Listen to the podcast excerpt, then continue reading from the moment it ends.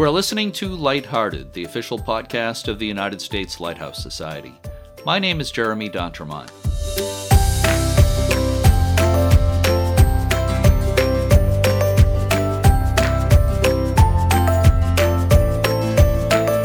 Welcome.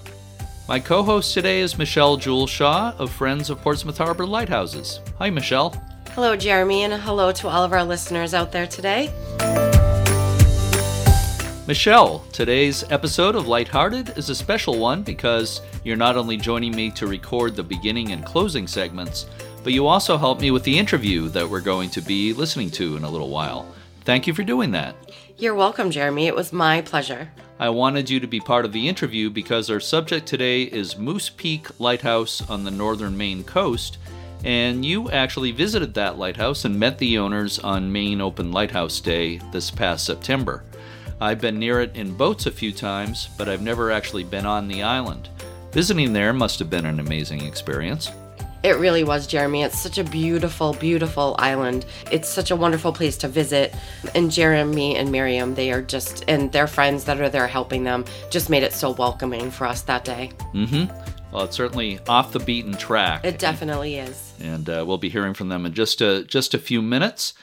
And uh, let's start by telling our listeners a little bit more about Moose Peak Lighthouse and again, uh, the owners Miriam Davidson and Jeremy Richardson. Sure, Jeremy. The body of water known as Moosabec Reach is off the northern Maine coast, about halfway between Bar Harbor and Eastport. It separates the town of Jonesport from Beals Island and several smaller islands. The name Moosabec apparently had its origins in Abenaki Indian word, possibly meaning moose head, a number of spelling variations have appeared through the years Miss Pecky Reach, Moosabecky's Reach, Moose Peak Reach, and others. The name of 30 acre Mistake Island, about four miles south of Moosabec Reach at the southwest side of the entrance to the shipping channel known as Main Channel Way, appears to be another corruption of Moosabec. Mistake and several other nearby islands were sometimes collectively referred to as the Moose Peak Islands. Congress and President John Quincy Adams authorized the building of a lighthouse on the east point of Mistake Island, about five miles from Jonesport, in March 1825. The light served to guide mariners to Moosabec Reach and Beals Harbor to the north, and to guide direct coastal traffic heading east to the Bay of Fundy. The station was established in October 1826. A 24 foot tall round rubblestone tower and dwelling were constructed. The 57 foot brick tower that stands today was built in 1851. By 1901, the keeper's house was in disrepair. Two years later, a new two family house was completed and linked to the lighthouse tower by a walkway. In 1912, a fog signal house was erected with a powerful diaphragm foghorn. During the period from 1918 to 1934, the keepers at Moose Peak Light logged more hours of dense fog than any other Maine light station. The island averaged 1,607 hours per year, meaning it was foggy about 20% of the time. The light was automated and destaffed in 1972, and the last Coast Guard keepers were removed. The Fresnel lens was replaced by an acrylic optic. The dwelling was almost sold to a private party, but the high cost of a sewage system that would meet EPA standards caused the sale to fall through. In 1982, after the Maine State Preservation Office gave its okay, a military team blew up the keeper's house as a training exercise with 500 pounds of explosives. The demolition didn't go exactly as planned. The glass in the lighthouse lantern was shattered, and the helicopter landing pad was damaged. Moose Peak Lighthouse remains an active aid to navigation. It was the setting of the 2016 movie To Keep the Light, about a woman lighthouse keeper in the late 1800s and written and directed by its star, Erica Fae. Under the guidelines of the National Historic Lighthouse Preservation Act, the lighthouse was sold via online auction in 2012. The high bidder was Donald Vaccaro of Connecticut. It was later sold to Jeremy Richardson and Miriam Davidson. Jeremy was born in Bangor and has lived in Maine his entire life. Miriam was born and raised in Colorado, but has spent time in New England throughout her life. She says she is drawn to the region's history and cold weather. Miriam moved to Maine full time in 2013 and currently works for the Maine Department of Corrections as a forensic psychiatric nurse practitioner. Jeremy enjoys varying occupations and claims to be impartial to the days of the week. Together with their five dogs, the couple enjoys outdoor adventures and is excited for the opportunities Moose Peak Lighthouse and Mistake Island present. Michelle, you and I sat down with Miriam Davidson and Jeremy Richardson at my home right here in Portsmouth, New Hampshire in January. Let's listen to that conversation now.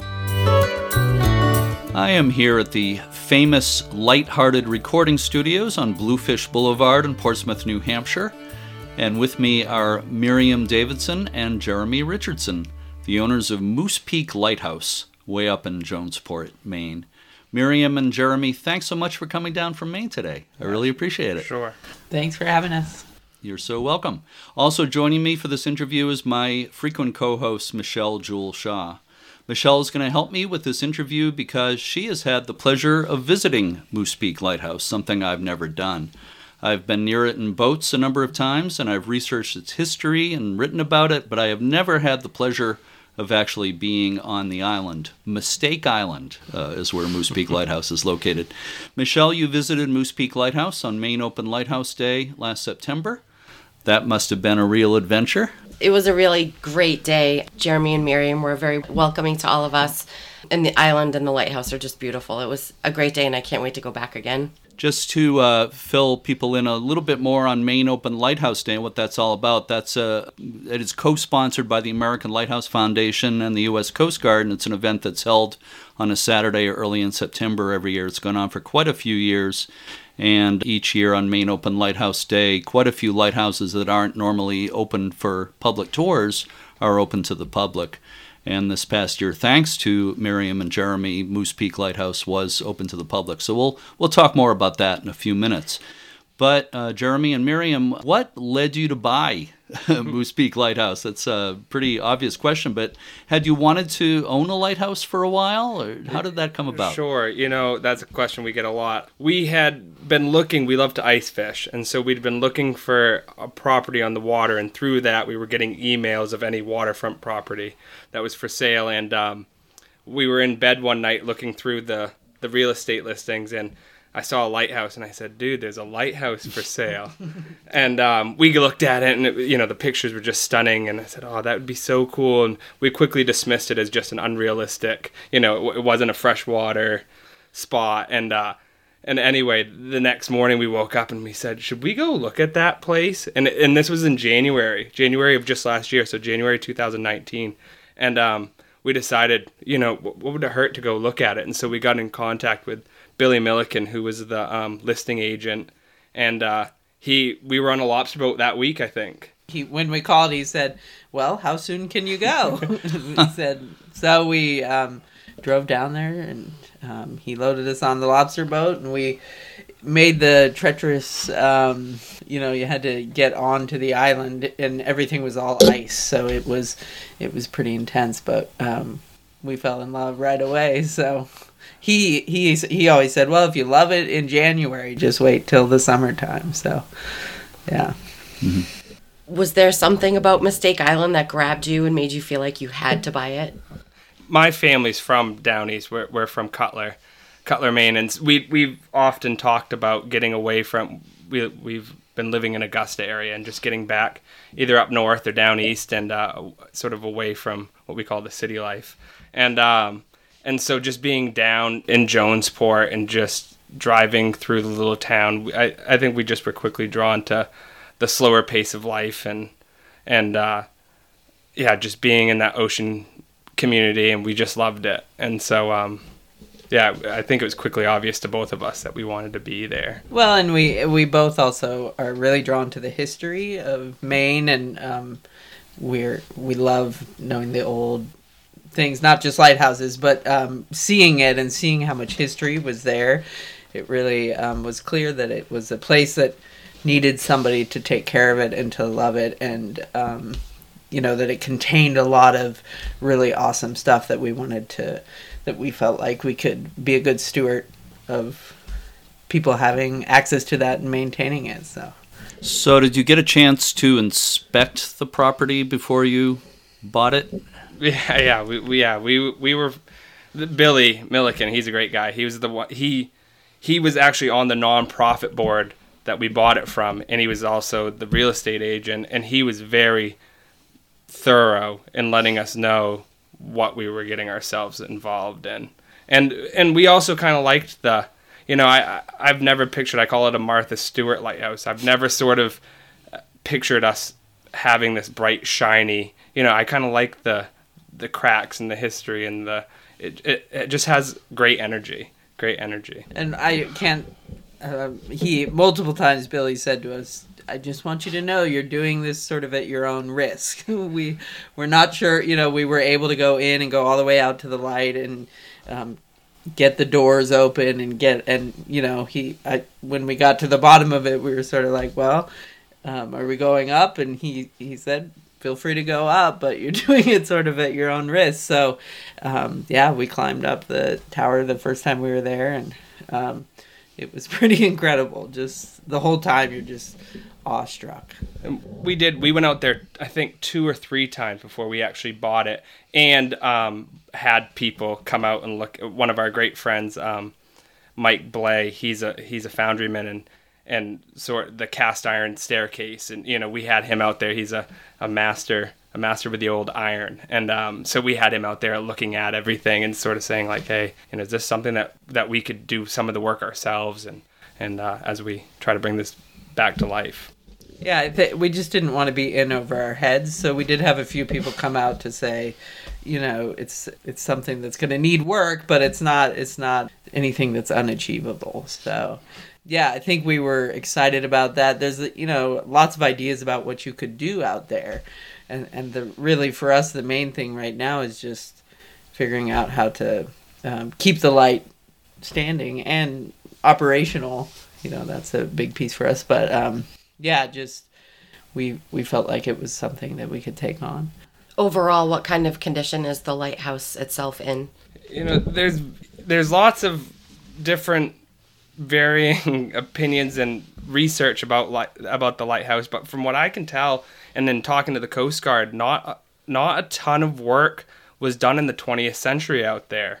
We've seen some photos of some different plans and different stuff but like the the the spiral staircase I think was from the 1880s you know and that's still standing. And uh some of the I know some of the mortar we got a extensive report from the Coast Guard that they did a few years ago, and some of that mortar is old old mortar, and um, so I, I think given all of that, if nobody's touched it and done a whole lot of work in the over a hundred the last hundred years, I think it's I mean. It, there's there's cracks there's cracks from head to toe of that thing and water is getting in but i think it's it's it's standing it's going to take a lot for that to go anywhere And that that's the big thing is right now it takes on a lot of water um, in the inside of the structure, and so that's that's sort of our short short term goal right now is to figure out how to uh, just make it. It's never. I don't think it's ever going to be uh, watertight, but um, at least stop all of the water that is getting in, or most of the water. It, it- part of right now it's really hard is because it freezes and thaws and freezes and thaws, and mm-hmm. and that's um, we met with the Coast Guard and they sort of gave us a little rundown of we got their report, but also just what their sort of concerns were because again we want to it's act it's an active um, aid to navigation right now and we want and that's that's something that we really enjoy about it and we're hopeful we can keep that going and i think they there's some concerns that the structure of it it may be getting to a place where they're not feeling safe enough to be able to have it continue. So that's we sort of met with them and they gave us some ideas about okay if you start here some short-term stuff that we can do right away that isn't going to cost a whole lot of money and then have a plan in the future for, uh, you know, in 10 years or something, a bigger sort of uh, renovation to make something longer that uh, once we've been able to do some fundraising and things like that. Have you done any work at, uh, yourself so far? Any uh, basic maintenance of any kind? We did it. I mean, we cleaning it took us a weekend, and we were just covered head to toe. Um, we haven't done a ton of work to the structure itself yet. Um, a lot of our efforts, because yeah, we closed on it maybe April and, or May February. of 2019. Yeah, so And- it hasn't been long. No, it hasn't been long. And what a lot of we did last year was um, there was a boathouse that we also owned out there, and we turned that sort of into a, a bunk a bunk house. Um, and so a lot of our we painted uh, we you know we painted the exterior of that and put in a wood stove and, and made it sort of cozy so we had a spot to stay when we were out there working. And um, we put a lot of time and energy into just cleaning uh, the trash, the debris on the island, and the the walkway to get to the to the light. From where you get on, you have to walk about a quarter of a mile out, and the walkway uh, needed some work, and the plants that were growing, and some of that stuff, and then and then just trash picking Yeah. up a lot and a lot and a lot of trash and um, there's some other debris stuff out there that um, you know they filmed a movie out there and there's still props and stuff out there just sort of scattered around so doing a lot of just getting all of that organized and Yeah. more more um, elbow grease type stuff so Yeah, yeah. Now you mentioned I know the the Coast Guard provided a study of the the structure, but has there been a, th- any thoughts of having a more in-depth engineering study? I know that's that's expensive yeah. to have done. Yeah, we've thought about that. and We've been in, you know, whether we've contacted different people or whether people have contacted us once they found out that we were out there. We've been in talking with people about different contractors that have had experience restoring lighthouses and, you know, just starting to scratch our heads about what needs to happen in what order and, you know, sequencing of where do you even start? Yeah, yeah. So we have been. and the the funding is a big piece you know right now we could get that done but there isn't you know we're still in the process of getting money together and so even if we had a more in-depth thing that's like you need to do all this stuff uh, we're sort of still at the place of just doing some stuff that's a little bit more temporary and um, you know within our grasp to do before we really look wide. So we haven't done anything more in depth as far as assessments and things but we've had we've had lots of names of people that like oh you should contact this person. They um, you know do restoring of this sort of stuff. So yeah. We have looked at other places like just looking at other places that have been restored you know with helicopters coming in and taking the whole you know the whole lantern off the top and things it's it's sort of um, intimidating but yeah we're sort of starting small so Of course, there may be things that contractors, you know, will need to do, but do you guys feel that there's a lot of things that you guys can do yourselves or with the help of volunteers? Oh yeah, sure. Especially initially, just I mean, one of the things we talked with um, the the Coast Guard about was just filling the cracks with mortar. You know, and, and some of that stuff around the base we can do. Um, it would be tricky once we start setting up scaffolding and you know around and and making sure everybody feels safe. But we'll figure out how to do that, and then just up in the in the lantern room itself, getting just some marine caulking around the windows, uh, both inside and outside. Just because I'll tell you, the, not only do the waves crash up and over, but it it's some pretty treacherous treacherous weather out there, and just the rain, the driving rain. It just that that lantern room. We've been out there, and it, it fills up. There, there's water in there, and um, so yeah, just some of that we can do ourselves for sure. Uh, besides the lighthouse, the only other building that's still standing out there is the old fog signal building. Yeah. Uh, what kind of shape is that in, and do you have any plans for that building? So the fog signal building is still own, is owned by the Coast Guard, and so As far as we know, although when we met with the Coast Guard, they weren't exactly aware of that either. So the- Okay. all the the wording is a little bit Okay. interesting, but Okay. yeah, Well, obviously, I wasn't clear on yeah, that. Yeah, no, I mean, I think there's some. yeah, in in the documents when we bought it, it was it's clear that the Coast Guard owns that building, um, and so yeah, and the I mean the roof the roof definitely need, is a concern on, on that. It need, that needs some work, and then in the inside of that building is where the batteries for the solar is are being stored Mm-hmm. um, in there, and we have access. Our key, our, the key, the same key that opens the lighthouse opens that Right. fog signal building, and so yeah, that it needs some TLC too. That building though is pretty sound. I mean, comparatively to the lighthouse, you know, and it's um, again, it's full of. It's got all these old movie props that were left there from this movie that was filmed there, but um, it- you know, it really just needs some cleaning too, and that's something we feel like we can do too. Um, but it's an awesome little um, area, and I think that the foghorn has been turned off. Um, I think after this movie or during the movie, they had to Right. negotiate getting it Right, turned off. right, I remember that, And I- yeah. and I don't think it's been turned back on Oh. um, since then.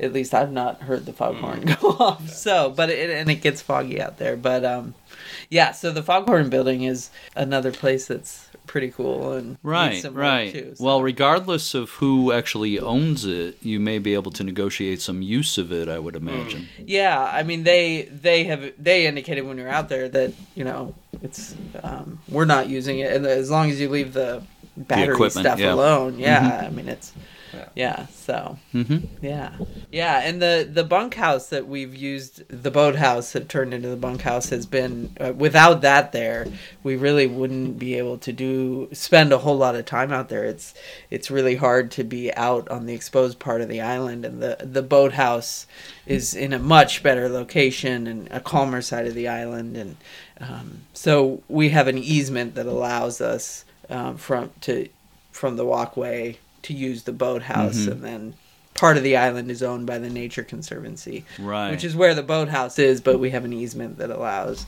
um, us to own that there. So Right. Tell me about the boathouse. I'm not sure I'm familiar with the with the boathouse. Is that was that part of the the light station, or is that does it? Yeah, it's an old Coast Guard boathouse. Um, and I'm not sure. I haven't seen any official date of when that was built, but I guess maybe in the 20s or 30s, Okay. somewhere in there. You know, it's it's cool. It's got it's the old um, cedar shingles on the roof. I mean, it's it's a cool, and we've definitely sort of um, made it look the part, and um, we've been it's been a great spot for us to lay at night. It's a really cozy little space. Yeah. I, I loved being in there. Yeah.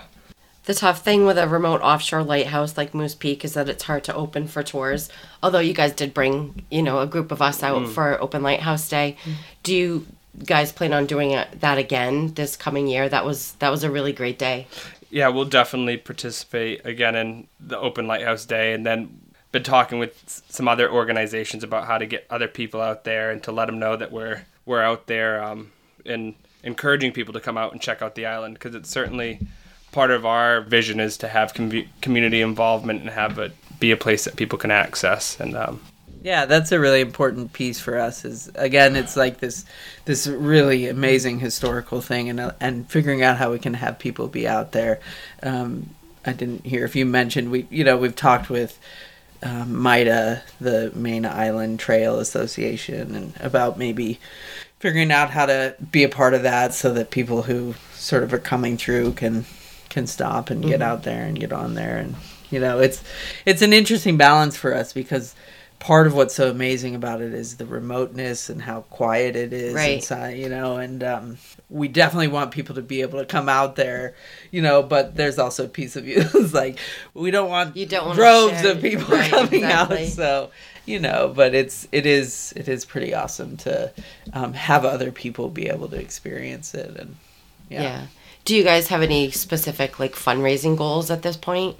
um we're we are we have lots of goals about that you know we have a gofundme page that we um we have started and we have an instagram page that uh, to sort of bring awareness um we're in the process of trying to figure out uh, we have getting input about is there any sort of grants or things available that we can look at or um, we're working on trying to maybe create a website too that people can come to and, and learn a, a little bit more about it and so all of that's sort of in the initial stages of It must be a pretty overwhelming yeah undertaking yeah. as well. So Right, right. Trying to figure out the best way to to have the right people know about it, and then also we we still aren't very clear about what actually needs to be done and how much that is actually going to cost.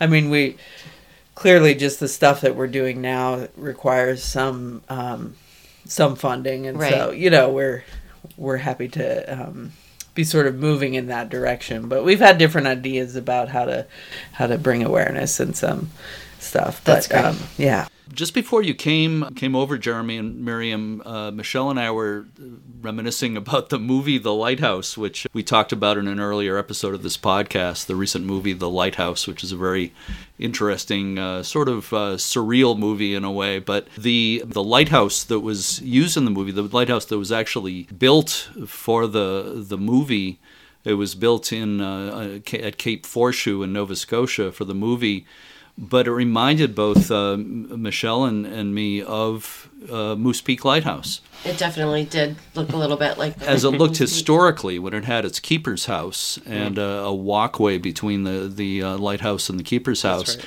And before we started recording, you said the same thing that it also reminded you of, of Moose Peak Lighthouse. So that was kind of cool. Yeah, and that movie was supposed to. I know it was, it was filmed in Nova Scotia, but it was supposed to be In Maine. yeah based in Maine, and um and I know Willem Willem Dafoe has a house in Maine and, mm-hmm. and a close connection, and I, I just loved his role, and I thought the whole thing was just.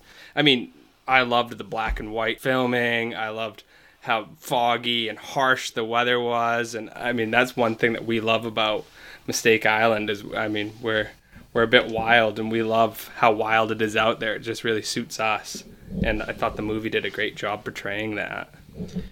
When I first heard about it or saw a preview for it, I was uncertain about whether I actually wanted to go and see it because, you know, when you're out on the island and you're all by yourself and you're there uh, with the light, you know, at, at times it can get a little spooky out there, and I didn't Yeah. know how much like I wanted to like see, you know, sort of crazy stuff happening. But it is it is a reminder of just you know what the conditions are like out there and what those types of conditions can do to human people and um, you know humans have been out there and, and been through a lot and so it's it's interesting how it sort of draws on that history when you're there you you just you sort of can feel that this place has had stuff that has gone on you know or there have and been a lot of stories. yeah at that- yeah And one of the the cool things about um, we've mentioned Billy Milliken, who's become a dear friend of ours.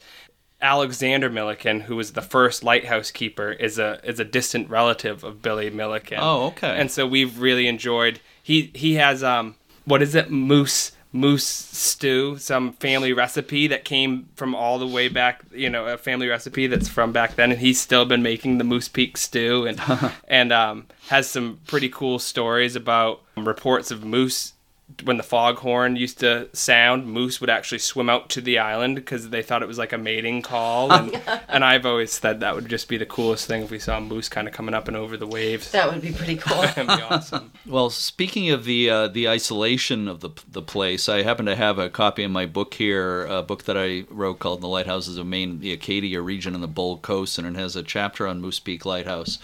And I was just reviewing it before you came. And uh, let me read a, a paragraph here. Life was usually harmonious, but there were times when the island seemed too small for two or three families.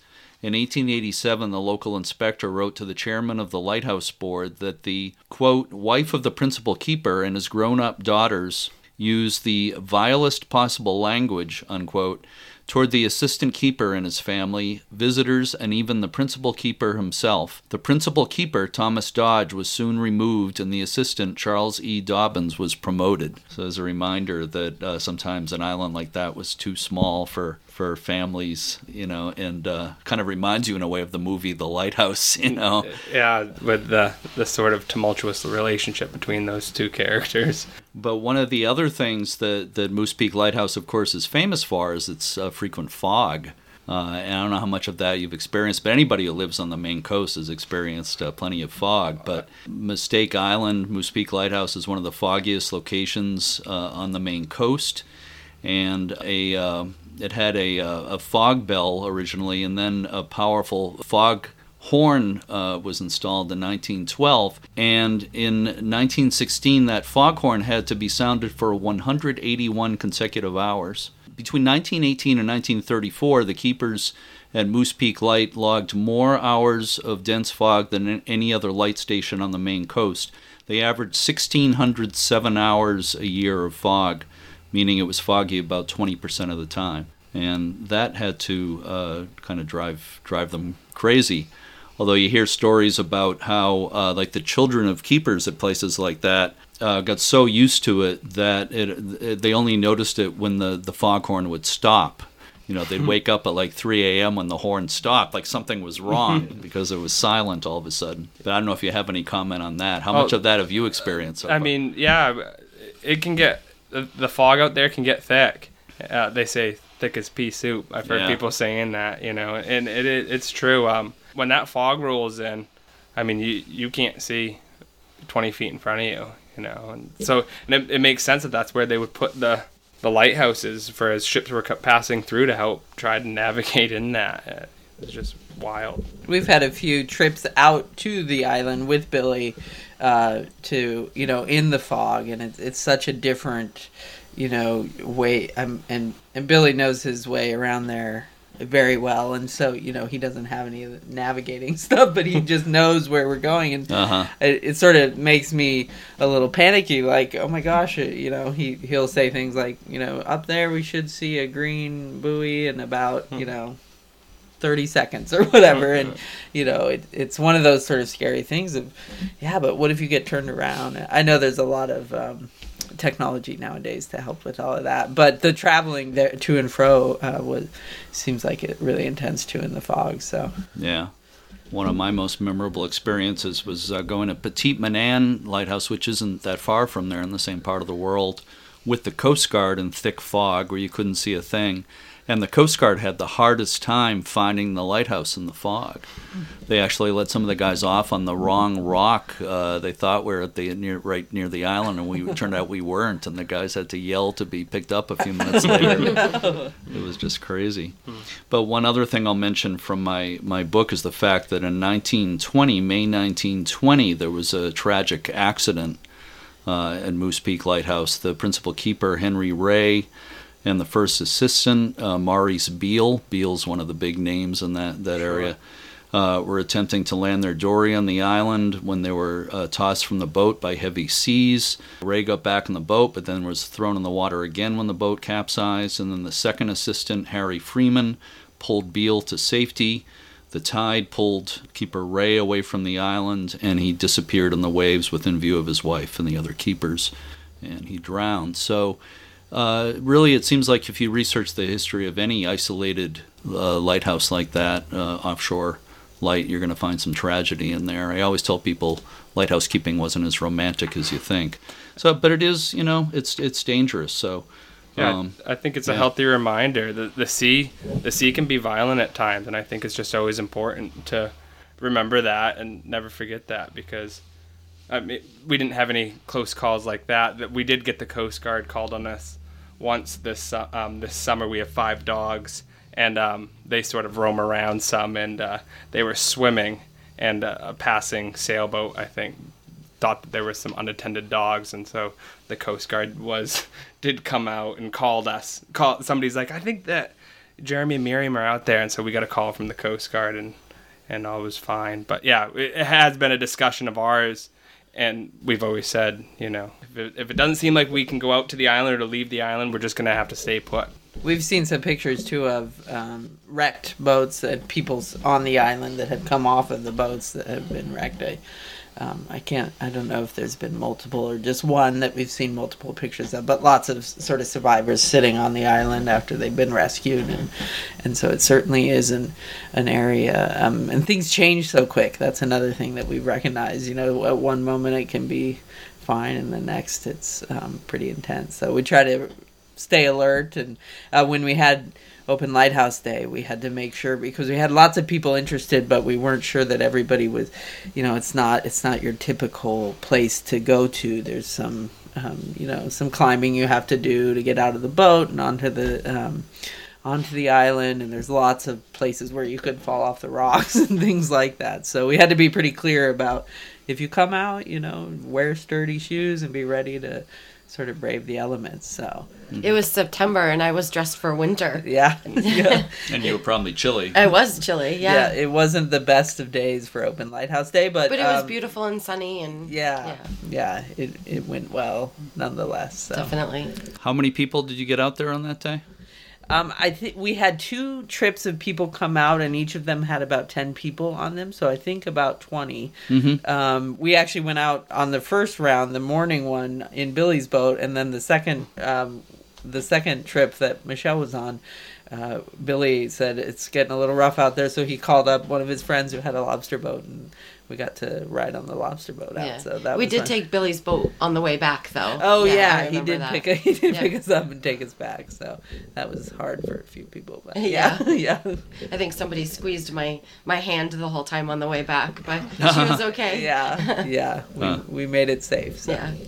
What do you love most about Mistake Island and Moose Peak Lighthouse? Wow, that's a difficult question. I love the remoteness of it and the fact that we can be out there and um, you're not bothered by all the hustle and bustle of regular life. And um, I always tell people it's almost like an Andrew Wyeth painting came to life when you're out there. I mean, it's it's just picturesque. Sometimes we've said there's not even really any point in taking a picture because it does it no justice. And when you're taking a picture, you're missing out on so many other things, and uh, it's just a it's an incredible s- spot. It really is. Yeah, and I think it's given us a, a goal, a long term goal to have to be able to take part in uh, something that's really meaningful to Maine and Maine history and Maine maritime history, and being able to feel like we can be a part of um, taking care of something that um, we think is important for future generations to be aware of and to see. And um, so it's it's fun to to feel like we're you know, are uh, in addition to being able to be in this incredible place and feel really blessed that we can be out there and see all of these things, but uh, to be able to allow other people to have access to that and see that, and hopefully um, continue in the future to be able to see that, I think is we feel really blessed that we're able to be a part of that. Well, Miriam and Jeremy, those final statements by both of you sum it up really beautifully. So I want to thank you so much for joining us here today. Thank you so, so much. And I, I wish you, uh, I can't tell you how much I, I wish you the best with what you're doing. And if there's anything we can do to help, please don't hesitate to ask. And I hope we can have you back on this podcast sometime to report on your progress. Sure. Uh, congratulations on what you've accomplished and what you will continue to accomplish. Thank you. Yeah, we love to hear from people who are interested or want to know more. We love sharing about it. And how can people find out more? Yeah, I mean, you can call us directly. Our our phone number is 207-213-5679 or you could email us at moosepeaklighthouse at gmail.com um, or just go to Jonesport and ask. It's also an inst- Instagram uh, Yeah. account people can check yeah, out, right? Yeah, Mo- if you typed in on Instagram Moose Peak Lighthouse, I, I bet it will pop up. And you you post a lot of neat pictures on there. Yeah, we've been having fun with that. So. Yeah, we do more during the summer when we're out there more, obviously. But yeah, Mm-hmm. yeah, it's been it's been fun. So you can follow the story there too. Well, again, thank you so much, and also thank you, Michelle, for taking part in this today. Thank you for having me. I was privileged to be a part of this. Very much appreciated. Sure. Take care. Thank you. Thanks. Many thanks to Miriam Davidson and Jeremy Richardson for being our guests for this episode of Lighthearted, and we wish them all the best with the preservation of Moose Peak Lighthouse. Be sure to follow them on Instagram, and you can also donate through their GoFundMe page. They have a monumental challenge ahead of them, but nothing really worthwhile is ever easy. We'll watch their progress in the coming years and we'll do whatever we can to help. We have a request for our listeners. If you're a lighthouse volunteer or if you work at a lighthouse, we'd love to hear from you. Please email Jeremy at uslhs.org and let us know why you do what you do. Why do you volunteer or work at a lighthouse? What do you love about your lighthouse? Volunteers and staff people are the backbone of lighthouse preservation and education, and we'd like to include your comments in this podcast. Again, please email me at jeremy at uslhs.org. Thank you to everyone everywhere who works for the preservation of lighthouses. little light of mine.